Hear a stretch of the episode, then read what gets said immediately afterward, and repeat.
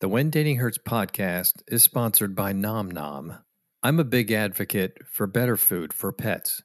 When they eat healthier, they live healthier. And Nom Nom's food for dogs is full of fresh proteins a dog loves and the vitamins and nutrients they need to thrive.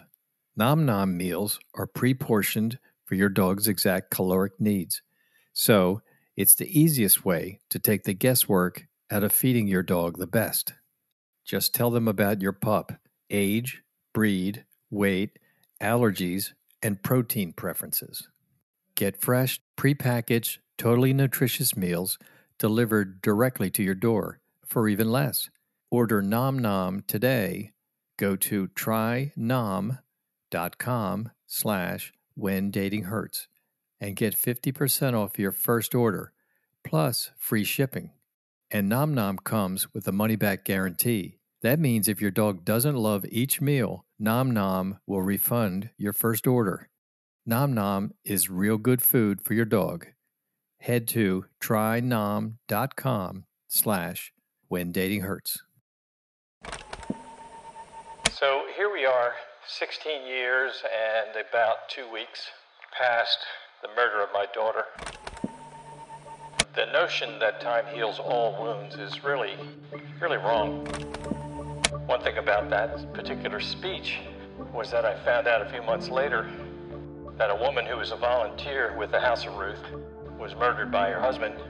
I think the speech was in April and she was murdered in August. I'm Bill Mitchell, and this is When Dating Hurts, a podcast dedicated to my daughter, Kristen, and all women taken from us before their time by the epidemic known as dating violence.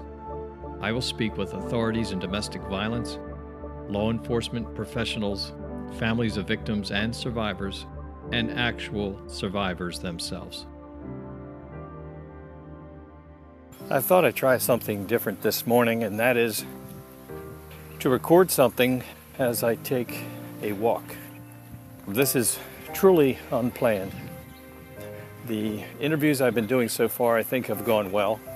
And I do love talking with people who are connected with the domestic violence issue in various ways.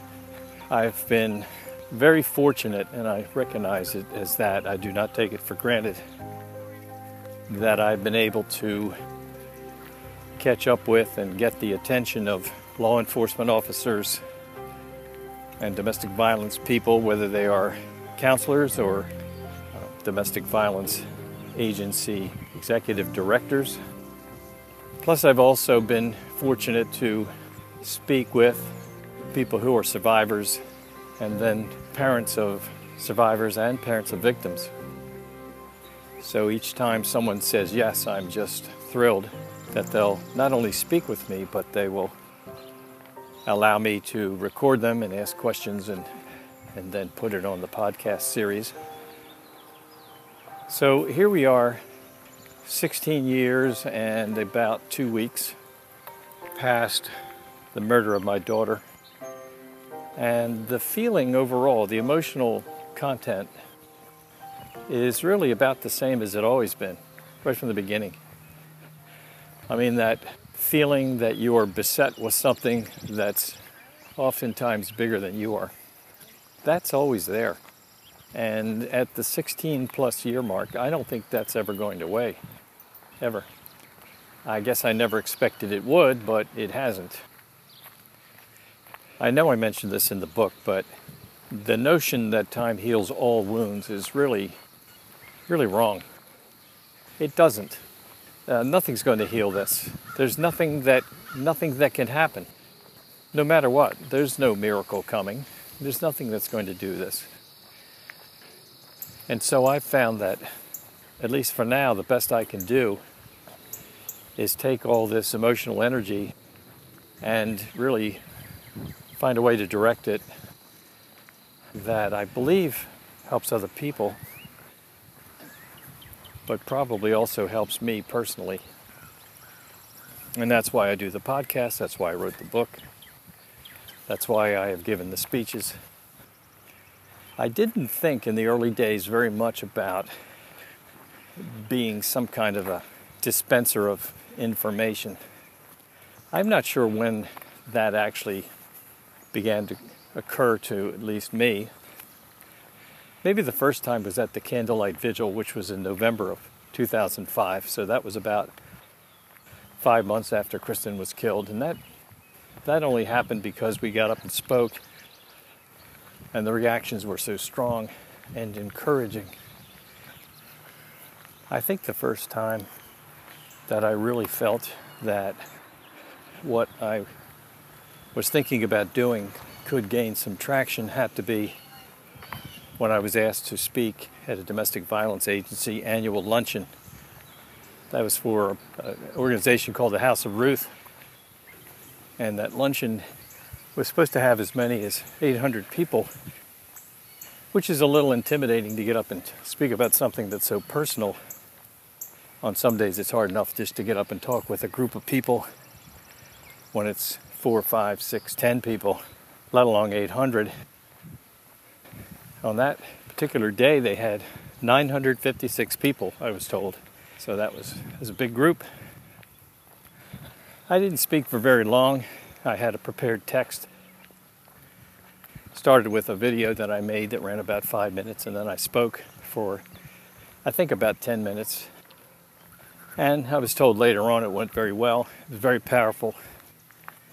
People really seemed to appreciate it. One thing about that particular speech was that I found out a few months later that a woman who was a volunteer with the House of Ruth was murdered by her husband. I think the speech was in April and she was murdered in August. And that really hit me hard. The idea that someone's in the in the audience and that person's no longer living because her husband came home and killed her that made it real all over again. 10 years after Kristen was killed was the first time that I actually started to write about it. So, the first instance of doing anything like that was to uh, write some posts, kind of article posts, that I put on LinkedIn. I wrote those articles to see what it was like to actually sit down and write or talk about what happened and I found that it was not that difficult to write. Of course, it's a tough subject, but I mean, finding the words and finding the thoughts turned into words was not as difficult as I thought it might be, and I really held my breath, awaiting comments that people might put at the end of the articles. And I was pleased that they were all positive. The value of writing an article for LinkedIn is it's a large audience and there is no approval. So I didn't have to wait and see if some editor or some manager of LinkedIn had to read through it and say, well, you know, we don't really want to talk about this or this is inappropriate for a business kind of platform. So I crossed my fingers and hoped. And there really wasn't that many comments. But what came back was very positive, and some people said that it was good that I did this and that it could be helpful to parents. So I kept writing them, and I think I wrote as many as 14 over a few months. And so then I looked at those and I thought, this would be a big undertaking if I were to ever consider writing a book. And someone actually wrote a comment saying, why don't you stop writing these articles and just write the book? So at the end of 2015, I committed to doing that. So I kept working on the book starting at the end of 2015 and I kept at it. I didn't write it every day. I didn't get up and do four hours and, then go back and edit and things like that. I, I wrote about those things that I felt at the time that I wanted to write about. So I kind of jumped around chronologically things that happened in 2005 to things that happened in 2009 and back to 2007, which was the speech I told you about, the 956 people. I just kind of went where I wanted to go.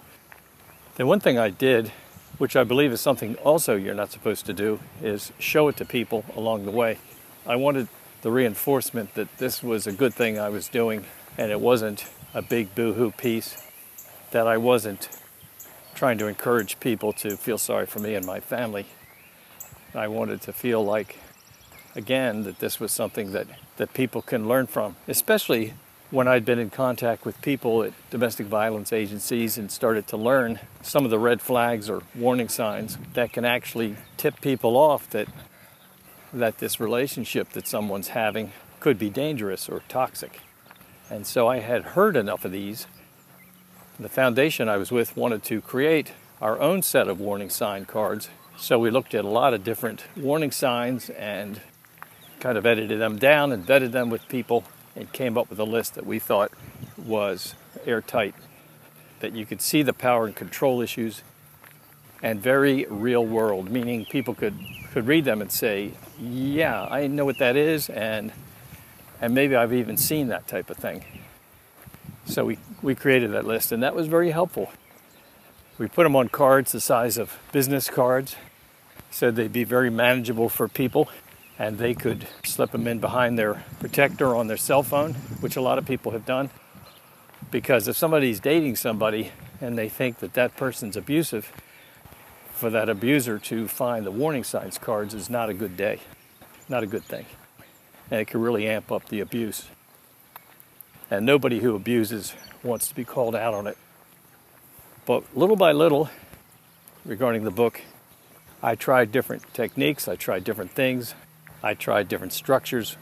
I wanted to launch in early 2020, but COVID came along, and we knew that putting a book out and encouraging people to read a book no matter what it was, was not going to happen when people were glued to the TV trying to figure out what COVID 19 was all about and how it was going to take over the world. So I put it off and put it off. Then finally, at the end of April of 2020, just over a year ago, I finally pushed that button on Amazon and self published the book. My daughter was murdered in 2005 by her ex boyfriend. And no, time doesn't heal all wounds. Since those dark days, I have given over 100 speeches and interviews. To be able to dispense such life saving information, I needed to do a lot of research. Now it's all in one place. My daughter's story and our family's journey is now available in a book entitled When Dating Hurts, available only on Amazon in paperback and ebook. If you have a child, a family member, or a friend between 16 and 24 years of age, I suggest you give When Dating Hurts a read. The information in this book has already saved lives. I've always loved podcasts, and I didn't know if I could do something like that, and I didn't know how to do something like that. When I made a list of those people I wanted to speak with and interview, I must have had about 25 people on there, and I contacted them and I'm surprised that just about everybody said yes. And that was also encouraging. I guess that with all the speeches and the book, I've built up a certain level of trust with people, which I take as such a huge responsibility. I'm sure with publishing the book and taking this whole thing extremely seriously, that I've built up a good level of trust with people which I appreciate. So I will continue on with the podcast. And if you know someone, maybe come to my website, which is whendatinghurts.com. You'll find my email address on there and contact me, and maybe we can do an interview with you or someone you know. You never know when someone is at that tipping point. You never know when someone's in that, that relationship that has a lot of problems that has a lot of the warning signs of an unhealthy relationship, and there's potential danger there. You never know where it'll go, but the warning signs are there to be seen and heard and read and known. And whether you're helping yourself or you're helping somebody else, you may not get a do over. You might not get a second chance. So often I've spoken with people who feel like this type of thing does not happen where they live, does not happen in their area, it's not a rough area. And they're wrong. It happens everywhere. Not just the roughest parts of town, not in just depressed areas, it happens everywhere. Domestic violence, dating violence is an equal opportunity issue. It can come and knock on anybody's door at any time of the day. So if you get a chance, let me know about this different form of podcast, which is just me talking. And if you think it's okay, let me know. And if you think it's not, please let me know. I thank you very much. Take good care, keep your eyes open, and part of taking care is to know warning signs. Look them over, read them, commit them to memory, share them with people you know, other parents, share them with teens in or entering high school or college, and really beyond, because it can happen at any point in someone's life. And really just be safe. We were caught flat footed years ago. We didn't know anything about dating violence. We knew very little about domestic violence. Didn't know what the term intimate partner violence meant at that time, never really remember hearing it. And now we know the hard way. So, look, thanks for listening and uh, take good care. Bye bye. One in three women will suffer serious physical violence in an intimate partner relationship. It typically happens between the ages of 16 and 24, but can happen at any age.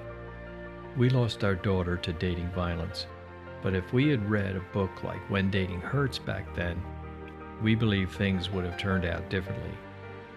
Do your daughter a favor. Do your family a favor. Dating violence is real. Believe me, I know. Read When Dating Hurts, then pass a copy to someone who needs to see it. When it comes to something as insidious as dating violence, there are no do overs.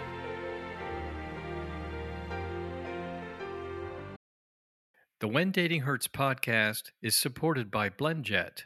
Big, bulky blenders are a real pain to use, but the BlendJet 2 blender makes blending a snap. I'm using mine several times a day. Convenience is the reason why. The BlendJet 2 is portable, so you can blend up a smoothie at work, a protein shake at the gym, or even a margarita on the beach. It can fit into your cup holder, but powerful enough to blast through tough ingredients like ice and frozen fruit with ease. And BlendJet 2 is whisper quiet, so you can make your morning smoothie without waking up the whole house. BlendJet lasts for 15 or more blends and recharges quickly via USB C. Best of all, BlendJet 2 cleans itself. Just blend water with a drop of soap, and you're good to go. With over 30 plus colors and patterns to choose from, there's a BlendJet 2 to complement any style. Blend anytime, anywhere with the BlendJet 2 portable blender.